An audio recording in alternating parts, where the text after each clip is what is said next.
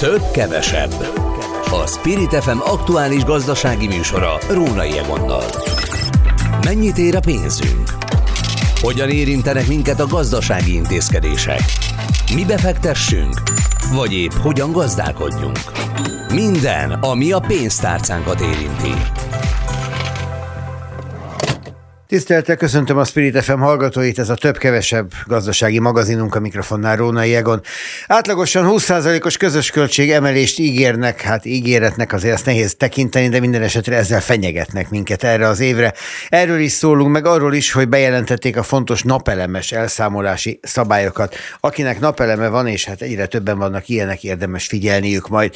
Sok fiatalnak hiányzik a munkai megbecsültség, a dolgozó fiatalok fele érzi csak stabilnak az állását, Erről is beszélgetünk egy friss kutatás nyomán, és szólunk végül arról, hogy Görögország alaposan megfizetetni azt, hogyha ott akarunk nyaralni. Különféle ötleteik vannak arra, hogy hogy lesz ez nekünk drágább, nekik pedig kifizetődőbb. Erről is beszámolunk a mai adásban. Először tehát a társasházakról szólnánk. Már csak azért is, mert már itt van a vonalban Bék Ágnes, a Társasházak és Társasház Kezelők Országos Egyesületének alapító elnöke. Milyen nehéz szó ez a társasház kezelés. Jó napot kívánok! Jó napot kívánok, üdvözlöm a hallgatókat, és nem csak a szó nehéz, a munka is. Elhiszem. Nehéz velünk társasházi lakókkal? Igen, igen, gyakorlatilag nagyon sokat változott az emberi hozzáállása a Covid alatt. Az otthoni munkavégzés miatt egy kicsit allergiásabbak lettünk a szomszédokra. Ajaj, és ilyenkor általában a közös képviselő az, akinél ez lecsapódik, igaz?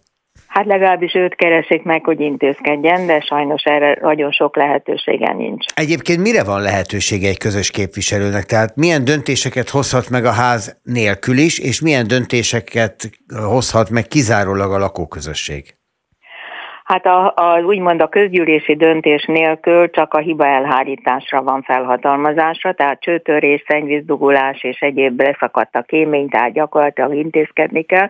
Egyéb esetekben a közgyűlés által meghatározott munkálatokra kérhet be árajánlatot, illetve végeztetheti el, ha a megadott költségkereten belül van, és azért itt az nagyon fontos, hogy például a közös költség mértékéről is kizárólag csak a közgyűlés dönthet, tehát tehát a közös képviselők nincs joga kiértesíteni a lakókat, hogy ennyi a közös költség. Ez egy kicsit olyan, mint hogyha a lakók alkalmazottja lenne a közös képviselő, miközben persze ezzel a tudattal nehéz lenne dolgozni, mert ennyi alkalmazója egy embernek egyszerre nem lehet ez így van, de sokszor nagyon mégis ez dominál, ami nem annyira szerencsés, mert sokan úgy gondolják, hogy ő náluk valami probléma van, akkor azt azonnal intéznie kell a közös képviselőnek, aki viszont ha nincs rá feladat vagy jogköre, akkor bizony várni kell, ami közgyűlés vagy a számvizsgáló bizottsággal közösen nem tudnak ebbe előre jutni. Mennyire fizetünk tisztességesen, mekkora az elmaradás úgy általában a társasházaknál? Azt mondanám, hogy talán az utóbbi időben csökkent a kintlévőségek aránya, de ez nagyban függ attól, hogy a közös képviselők hogyan dolgoznak. Ha viszonylag hamar felszólítják a kisebb összegeknél, annak a befizetése még gyorsabban megy. Ha hagyjuk, hogy elusszanak, és több százezer forint legyen, akkor viszont már általában nehézkesé válik a dolog. Viszont a fizetési meghagyás a közjegyzőkön keresztül megint felgyorsította a dolgot, és ha minden jól megy, akkor 6-7 hét múlva, két hónap múlva már elvileg lesz egy jogerős döntés, amire már aztán a tulajdonosnak számítania kell a végrehajtóra.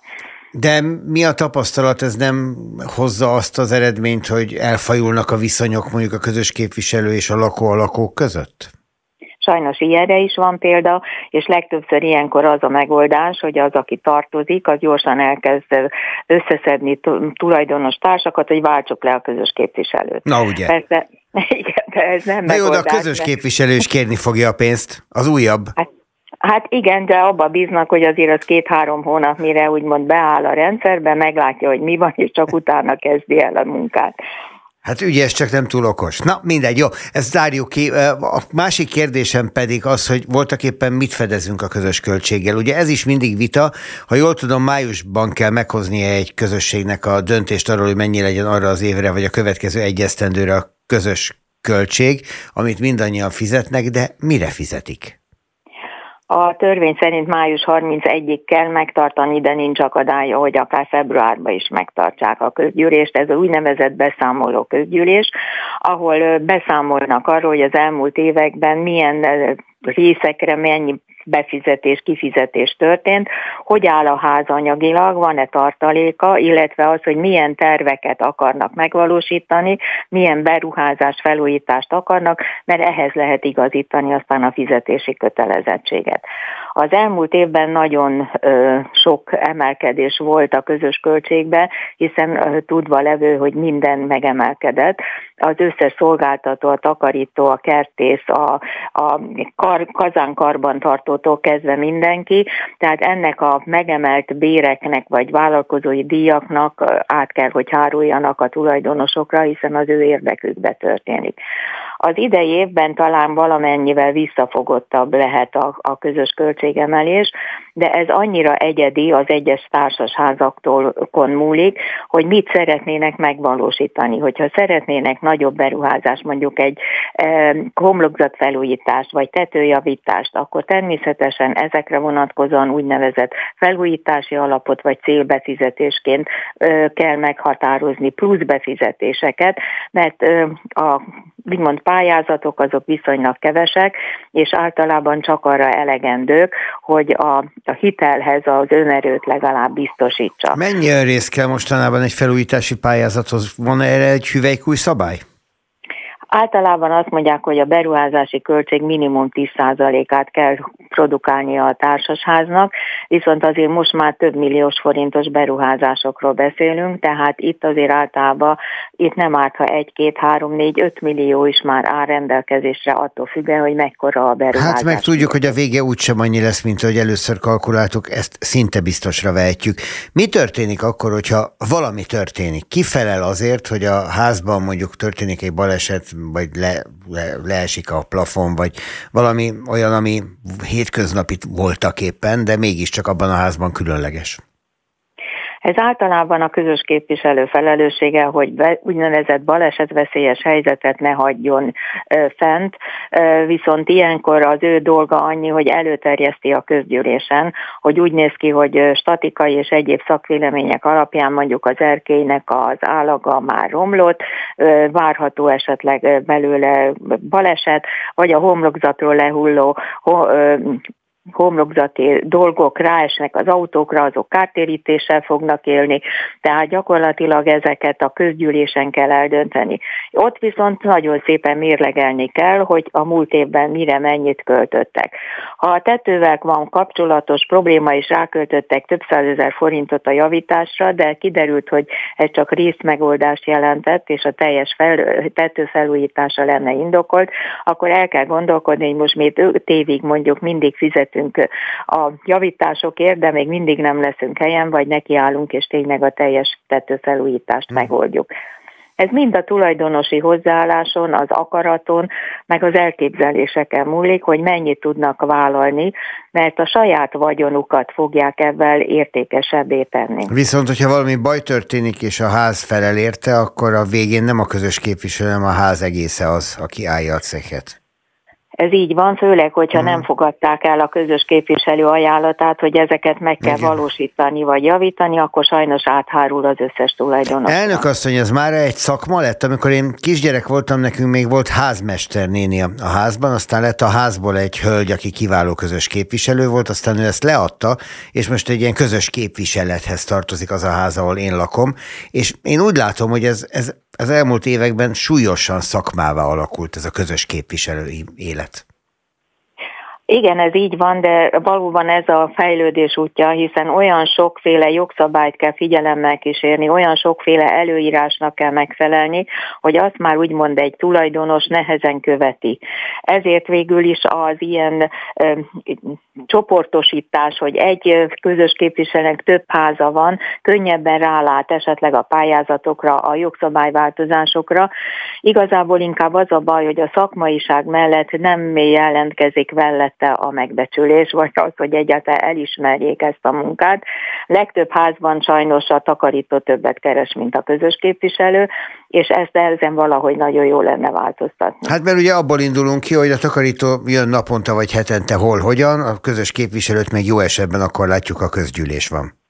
Igen, de ő a háttérbe intéz minden olyat, ami persze. a háznak kell. Hát persze, ez teljesen nyilvánvaló, de hát mégiscsak ugye ez a gyakorlat. Amit látunk, az a munka, amit nem látunk, azt csak elképzelni tudjuk.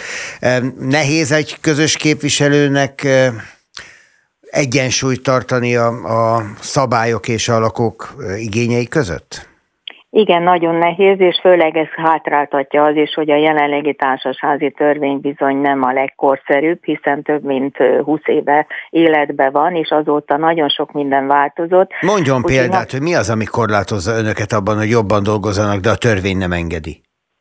Hát például olyan dolog, hogy a tetőtérek beépítésével kapcsolatosan nem tudjunk dülőre jutni, mert a törvény szerint százszázalékos egyetértés kell, ami a manapság egy nagyobb háznál szinte lehetetlen összeszedni.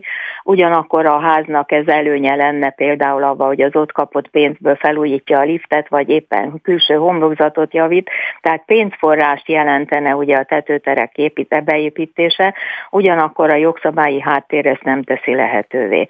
Aztán hátrányt jelentenek az, hogy nincsenek meg az elektronikus ügyintézésnek a lehetősége. Például a társasházi törvény teljesen elhagy, hiányolja, nincs egyáltalán erre vonatkozóan rendelkezés, ugyanakkor az élet meg ezt hozza, hogy most már lassan mindent elektronikusan, interneten tudunk intézni, tehát nagyon-nagyon kellene egy korszerű jó társasági törvény. Sőt, egy utolsó témát is idehozzak, az OTP például gyakorlatilag bünteti azt, hogyha valaki készpénzben akarja a közös költséget befizetni, mert hogy az az elvárása, hogy ezt mind digitálisan a rendszeren keresztül tegyük, és már ne készpénzzel.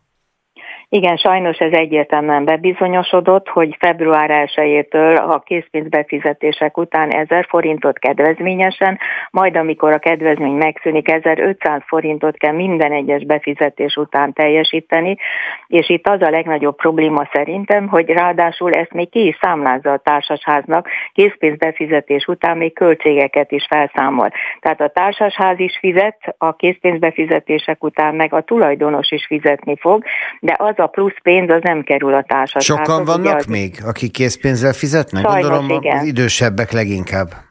Így van, és az a helyzet, hogy a, a, a postai csekken való befizetést is úgymond többletköltség terheli, mert ott meg a posta költségeket terhelik rá, és az ugyanúgy a társasház fizeti.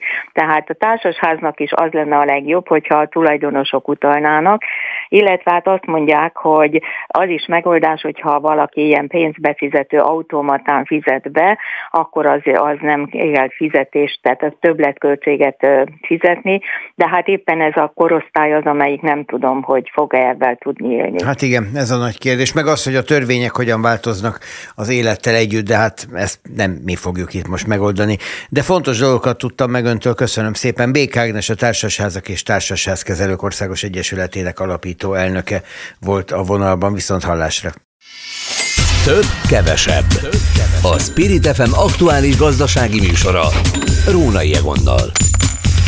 Elsősorban a napelem tulajdonosok figyelmét kérjük a következő percben a több-kevesebb műsorában, de lehet, hogy akik most ezt tervezik, nekik is érdemes lesz figyelniük, ugyanis elszámolási szabályokról fogunk beszélgetni. Weinhardt Attilával, a Portfolio.hu elemzőjével. Szervusz Attila! Szerbusz, és köszöntöm a hallgatókat is. Ugye, amit most mi itt szólunk, az kilenc napja érvényes, január 1-től a háztartási méretű kis erőművek elszámolásával kapcsolatban megjelentek azok a részletszabályok, amiket sokan már hetek óta hiányoltak, és ami a két ünnep közt jelent meg a kormányrendeletek sorában. Mi az, amiről ez igazából szól, vagy mi az, amiben ez újat hoz ahhoz képest, amit a korábban már napelemeket tulajdonlók ismertek, tudtak?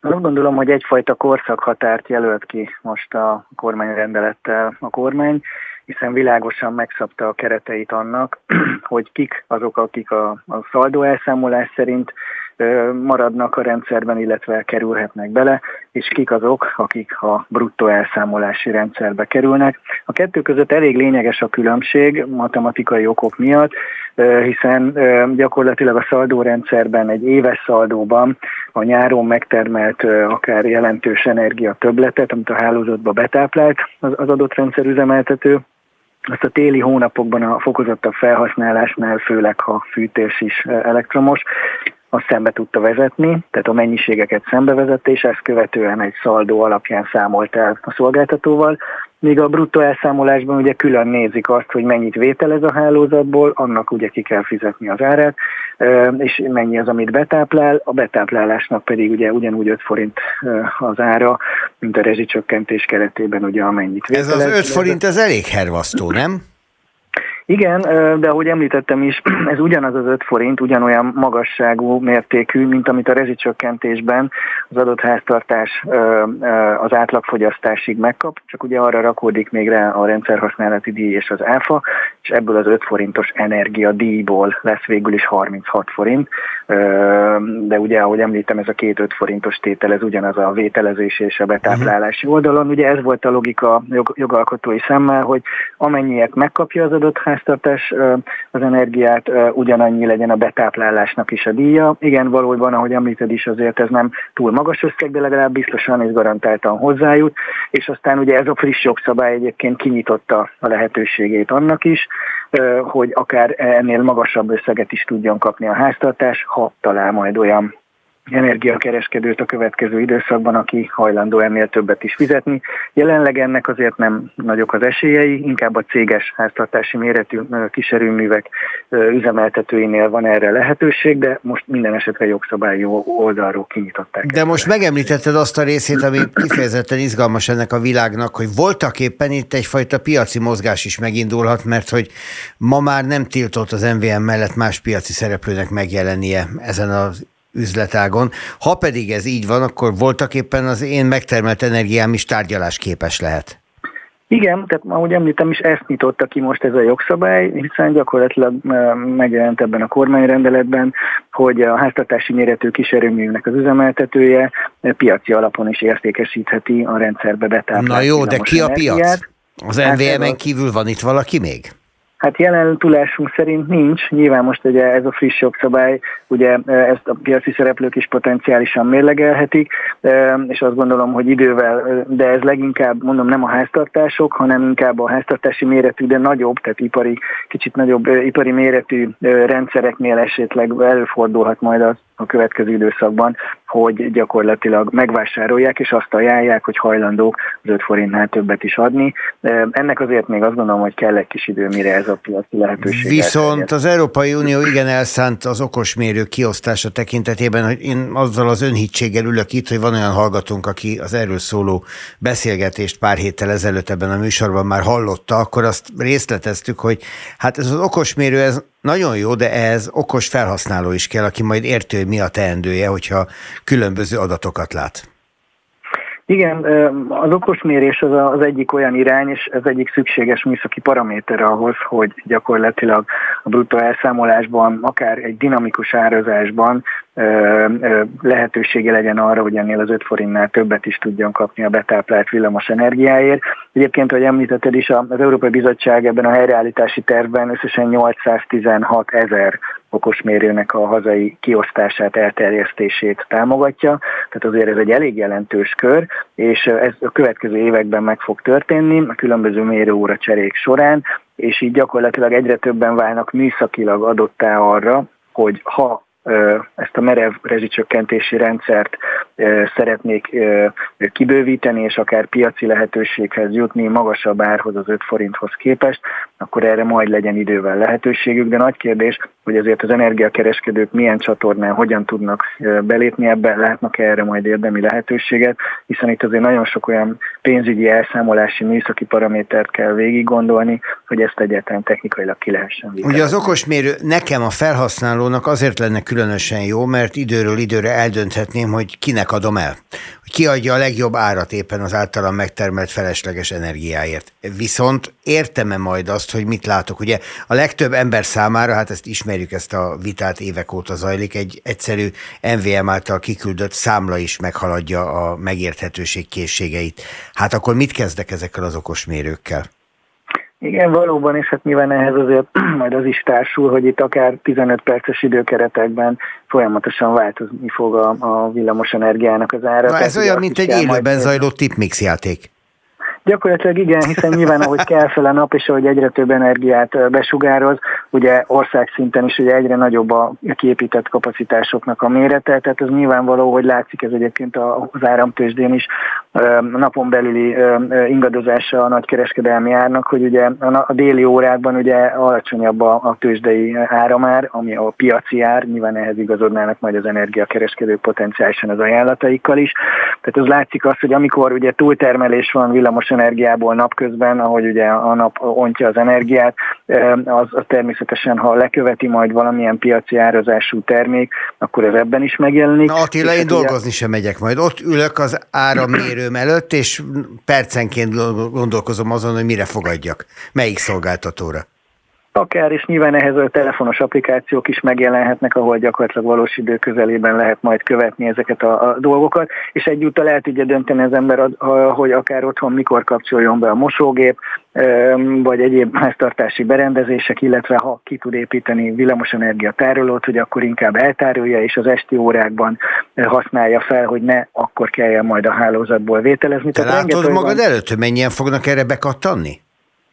Hát elképzelhető, hogy ez egy fokozatosan terjedő kör lesz, és amint ennek majd egyre jobban anyagilag is látja a háztartások egy köre az előnyeit, az értelmét, akkor azt gondolom, hogy erre lehet majd ide. Anyukám, kapcsolod ki a mosógépet, de azonnal, 20 perc múlva.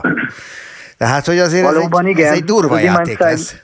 Valóban igen, tehát nyilván hosszú távon e felé mutat a, a, a dolog, és nyilván ipari méretekben azért ez már akár a valóság is lehet, hogy az ártüskékhez és az ár mélypontokhoz igazítják a termelésnek a különböző fokozatait. Nyilván azért háztartási méretekben gondolva azért egyelőre ez még futurisztikus, nyilván ez a merev rezsicsökkentési rendszer miatt is van így, hogy nem nincs piaci szereplő, aki ebben ilyen szempontból fantáziát lát, de azért, hogyha kicsit nyugatabbra nézünk, azért vannak olyan példák, ahol úgymond a piaci árszignálnak a lehetősége és a jelentősége azért a háztartások szintjén is jelentkezik. Na hát miután itt a lakossági napelemes pályázat a közeli hónapokban meglehetősen nagy ütemet vesz, és hát rengeteg ingatlanra kerülnek föl a napelemek, remélem, hogy ezzel a beszélgetéssel legalább gondolatébresztés szintjén sok mindenkinek segíthetünk abban, hogy merre felé halad ez a világ.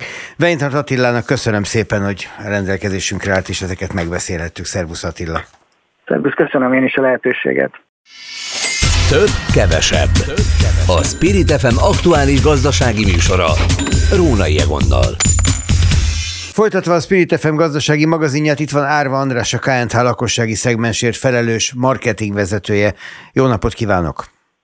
Jó napot kívánok! Készítettek egy felmérést, úgynevezett ifjúsági index felmérés ez, és ez a harmadik negyed évben készült felmérés nagyjából azt mutatja, hogy a fiatalok egy része, és elég nagy része kifejezetten hiányolja a munkahelyi megbecsülést. Ami azért is meglepő adat, mert pont a fiatalokra szokták az idősebbek azt mondani, hogy hát ezeket igazából nem érdekli semmi, mennek bulizni, meg a, a magas fizetés. Ez a kettő az, ami mozgatja őket, és akkor itt van ez az adatsor, ami teljesen más képet mutat róluk.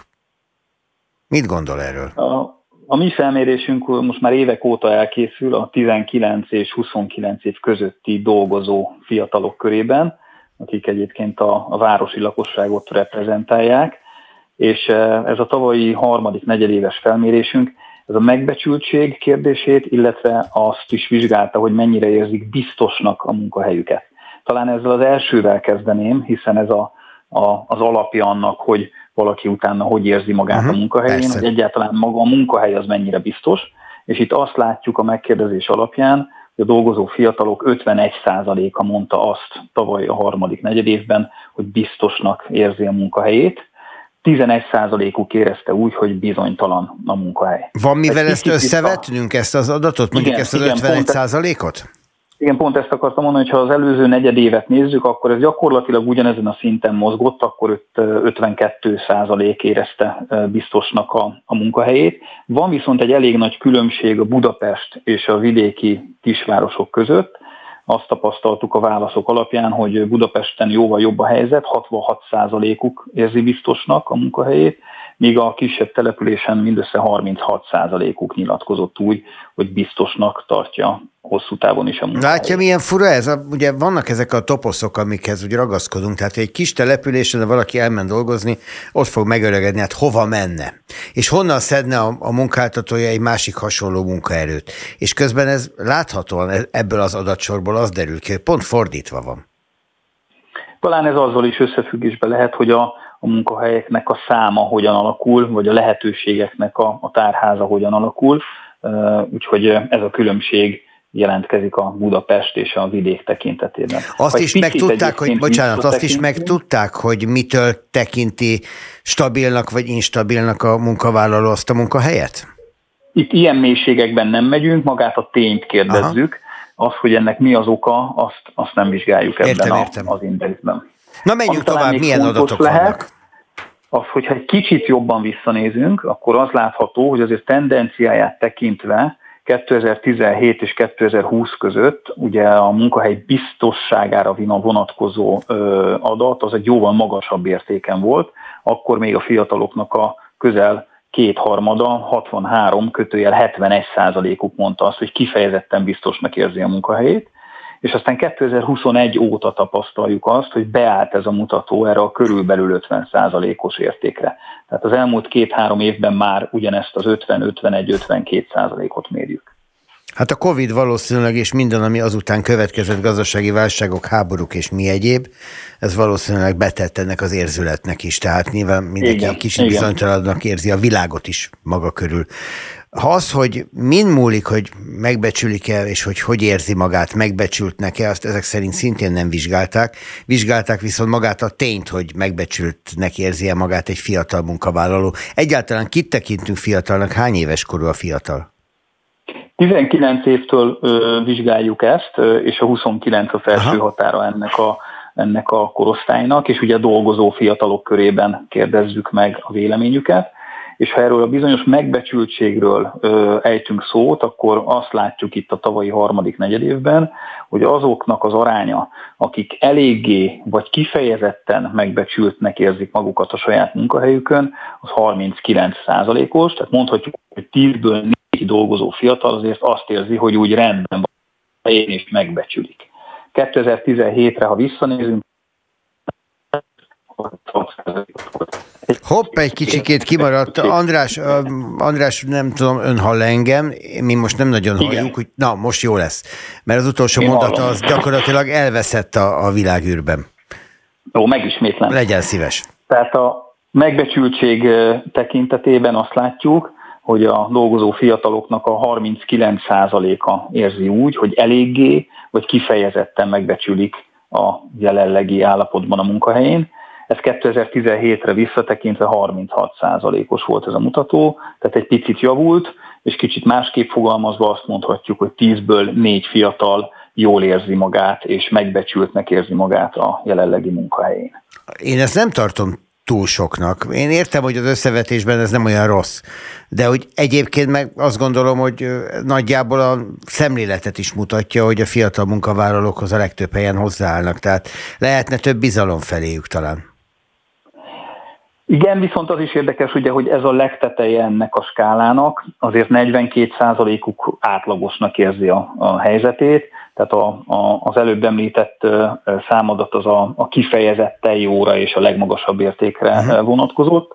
Ha azt nézzük, hogy ki az, aki, vagy hányan vannak, mekkora az arányuk azoknak, akik, akik egyáltalán nem érzik magukat megbecsültnek, akkor ez a tavalyi harmadik negyedévben 6 ot tett ki, úgyhogy viszonylag azért alacsony azoknak a száma, akik mondjuk úgy, hogy rosszul érzik magukat, vagy nem érzik magukat megbecsültnek a jelenlegi munkahelyükön. Az önök dolga az is, hogy ebből következtetéseket vonjanak le ebből az adatsorból, vagy azt rábízzák a felhasználókra? Ezt rábízzuk a felhasználókra, mi ebben a tekintetben tényleg egy eh, elég hosszú időre visszatekintő trendet vizsgálunk. Amiről most be is számolt nekünk. Köszönjük szépen.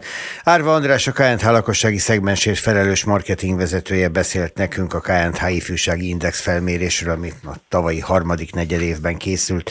Köszönöm szépen, viszontlátásra. Köszönöm én is. Több, kevesebb. A Spirit FM aktuális gazdasági műsora. Rónai Egonnal. Görögországot nagyon sokan mind a mai napig egy olyan a legolcsóbbak közé sorolt úti célnak tekintik, és hogyha valaki járt mostanában Görögországban, akkor azért azt tudja is, hogy hát voltak éppen lehet találni olyan megoldásokat, amitől ez úgy is tűnik, ha már egyszer a külföldi célpontokat keressük. De ahogy mondjuk Velence kitalálta azt, hogy plusz bevételi forrást szerez az idegenforgalomból, hát a görögöket sem kétszer kell küldeni. Ezért most megfizetetnék a turistákkal azt, hogy változik a klíma, vagy hát nem is tudom, hogy ezt hogyan lehet másképp leírni. Minden esetre itt van Kis Robert Rihárd, turisztikai újságíró, szakértő, és hát majd te leírod nekünk másképp, hogy mit csinálnak a görögök. Szerbusz! Kellemes árjózást kívánok mindenkinek, és szép napot, és hát nagyon boldog 2024-et. Én azt gondolom, Neked hogy azt csinálják, azt csinálják, amit nagyon sokan manapság eh, a világban, hiszen a turizmus most már azért ismét magához tért, eh, azt látjuk 2019 eh, után ugye jöttek a koronavírussal terhelt időszakok, aztán azt követően mindenki próbált egy kicsit akciózni, de hát nem kellett sokáig akciózgatni, vagy új dolgokat bevezetni, mert ami most az elmúlt esztendőt jellemezte már, hogy folyamatosan vannak lényegében az összes igazán frekventált úti célon vendégek. Hát nyilván kivételt jelentenek azok az úti célok, ahol a különböző konfliktusok miatt ez nem lehetséges, vagy éppességgel nem mennek oda a vendégek, tehát nyilván Oroszország, Ukrajna, és ugye a november-december időszakban Izrael területe is ide sorolandó, de ugye egyébként a klasszikus célpontok Görögország, Spanyolország, Olaszország, az Egyesült Államok, Törökország, sorolhatnám tovább, nagyon-nagyon komoly turista forgalomról számolhatnak be, és hát a görögöknek pedig pénz kell. Igazából itt nagyon egyszerű a történet. Hát Korábban kinek nem? Voltak különböző, különböző adóformák voltak az elmúlt időszakban is. Hát nyilvánvaló, hogy amikor arról beszélünk, hogy környezetvédelem, az a 2024-es esztendő teljes trendje lesz. Hát a fenntartható fejlődés, a környezetvédelem, a környezettudatos szállodaépítkezések, ezek jelentik a mostani évet. Nyilvánvaló, hogy ebbe kapaszkodva, hogyha egy kisebb mértékű adót beleteszünk, akkor az a költségvetésnek jót tesz, a turistákat pedig vélhetően ez nem fogja majd elriasztani. Na jó, csak hogyha a természetvédelemre vagy a klímaváltozásra hivatkozik egy ország akkor, amikor adót növel, és a turistákon akarja elverni a port, akkor elvárható lenne az, hogy utána ebbe is forgassa. Ezt ellenőrzi valaki, vagy az olyan, mint minden államnál mondunk valamit, aztán bemegy a nagy közösbe, és lesz, ahogy lesz?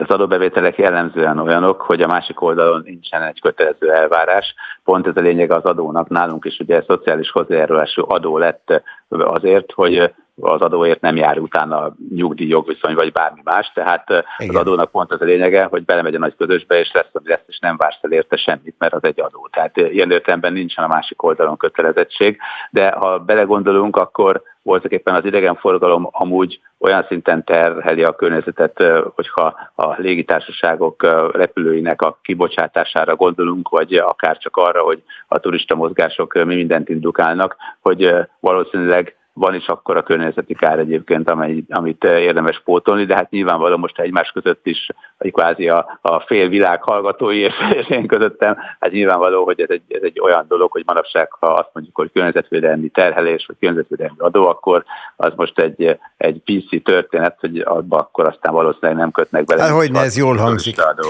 Hát itt vannak a számok, 7 eurót kell fizetni egy négy csillagos szálloda esetében éjszakánként, az azt jelenti, hogy mondjuk, hogyha elmegy az ember 7 éjszakára, 7 szerint 49 euró. Ha így nézed, akkor azért az már látszik egy számlán. Látszik egy számlán, bár hozzáteszem, amikor megnézik, hogy mennyire fogékonyak a különböző adóterhekre a vendégek, és mennyire riasztóak, akkor azért azt kell mondanom, hogy sokkal kevésbé mint azt gondolnánk. Tehát vannak bizonyos kultikus számok. Tehát, hogyha azt mondod, hogy 100 dollár a belépő valahova, vagy 100 euró a belépő, akkor az visszatartó erejű. Vannak egyébként olyan nemzeti parkok például, ahová a belépési engedély megváltása az 100 dollárba kerül, ez konkrét szám, és ott már azért meggondolják az emberek, hogy na akkor ne válasszak esetleg egy másik úti célt. Hát tipikusan ez a napi 7 euró, ez a napi, ami napi, ami 10 euró alatt van, azt még olyan, hogy hát borravaló napot hagyja az étterembe, hogyha egy komolyabb vacsorát elkölt, tehát, tehát az még azért nem rettenti el a vendégeket attól. Hát hogy lehet, az valami 2700 forint igazából. Ha így nézed, akkor nem sok, persze. Ha 7 2700 forint, akkor mondjuk ez egy 20-as. Hát igen, abszolút, hogyha összeadod, viszont hogyha összeadod azt, hogy mondjuk egy átlagos görög szálloda mennyibe kerül mondjuk egy francia szállodához képest, és Franciaországban látogat a világon a legtöbb turista, évente már majdnem 90 millió, akkor pedig látod, hogy még mindig árértékarányban a görögök sokkal jobbak, pedig kevesebb turistájuk van, mint mondjuk a franciáknak, ahol ugye Olaszország, Franciaország, az Egyesült Államok van a leglátogatottabb országok listáján. Tehát eh, tévedés abban gondolkodni, hogy ha árat emelek, hogyha adót vezetek be, akkor az majd elrettenti a turistákat. Hogyha vannak olyan népszerű, populáris úti célok, mint mondjuk Franciaország jó néhány régiója, akkor, hogyha a Csilliviliért adom, akkor is oda fog menni a turista, és Görögországban is, hogyha a kék szép, szép kék égei tengerhez megfelelő infrastruktúrájú szálláshelyet városítok, oda fog menni a turista akkor is, hogyha 7 eurót fizetek pluszba, de még akkor is, hogyha 15-öt fizetek pluszba, ha egyébként fel tudok nőni arra a szintre, ami egy átlagos standard szállodai színvonalat jelent. Egy másik hasonló témát idehozva, némiképp váratlanul számodra, de nem, nem hiszem, hogy falhoz állítalak vele, a velenceiek elképzelése arról, hogy hogyan fognak adót fizetni, vagy korlátozni a, a turisták létszámát a városban. Hozzáteszem, hogy jártam én már úgy Velencében, hogy tényleg lépni nem lehetett a turistáktól. Egy voltam közülük, tőlem sem lehetett nyilván lépni. Ez nyilván áldatlan állapot egy város számára, ami egyébként egy élő város egyrésztről persze mondhatjuk azt, hogy jaj, szegény velenceiek, másrésztről pedig, hogyha belegondolunk, a szegény velenceiek jelentős része az valamire hasznosította már a belvárosi ingatlanját, és szálloda lett belőle, étterem lett belőle, vagy valamilyen turisztikai nevezetesség, és abból a pénzből, amit ott keresett, vagy akár most is keres, abból a tengerparton vásárolt hiper-szuper úszómedencés álomvillát, amit sose tudott volna egyébként kifizetni, tehát óriási pénzeket kaszáltak azért a turisták volt. Te nem szereted a velenceieket?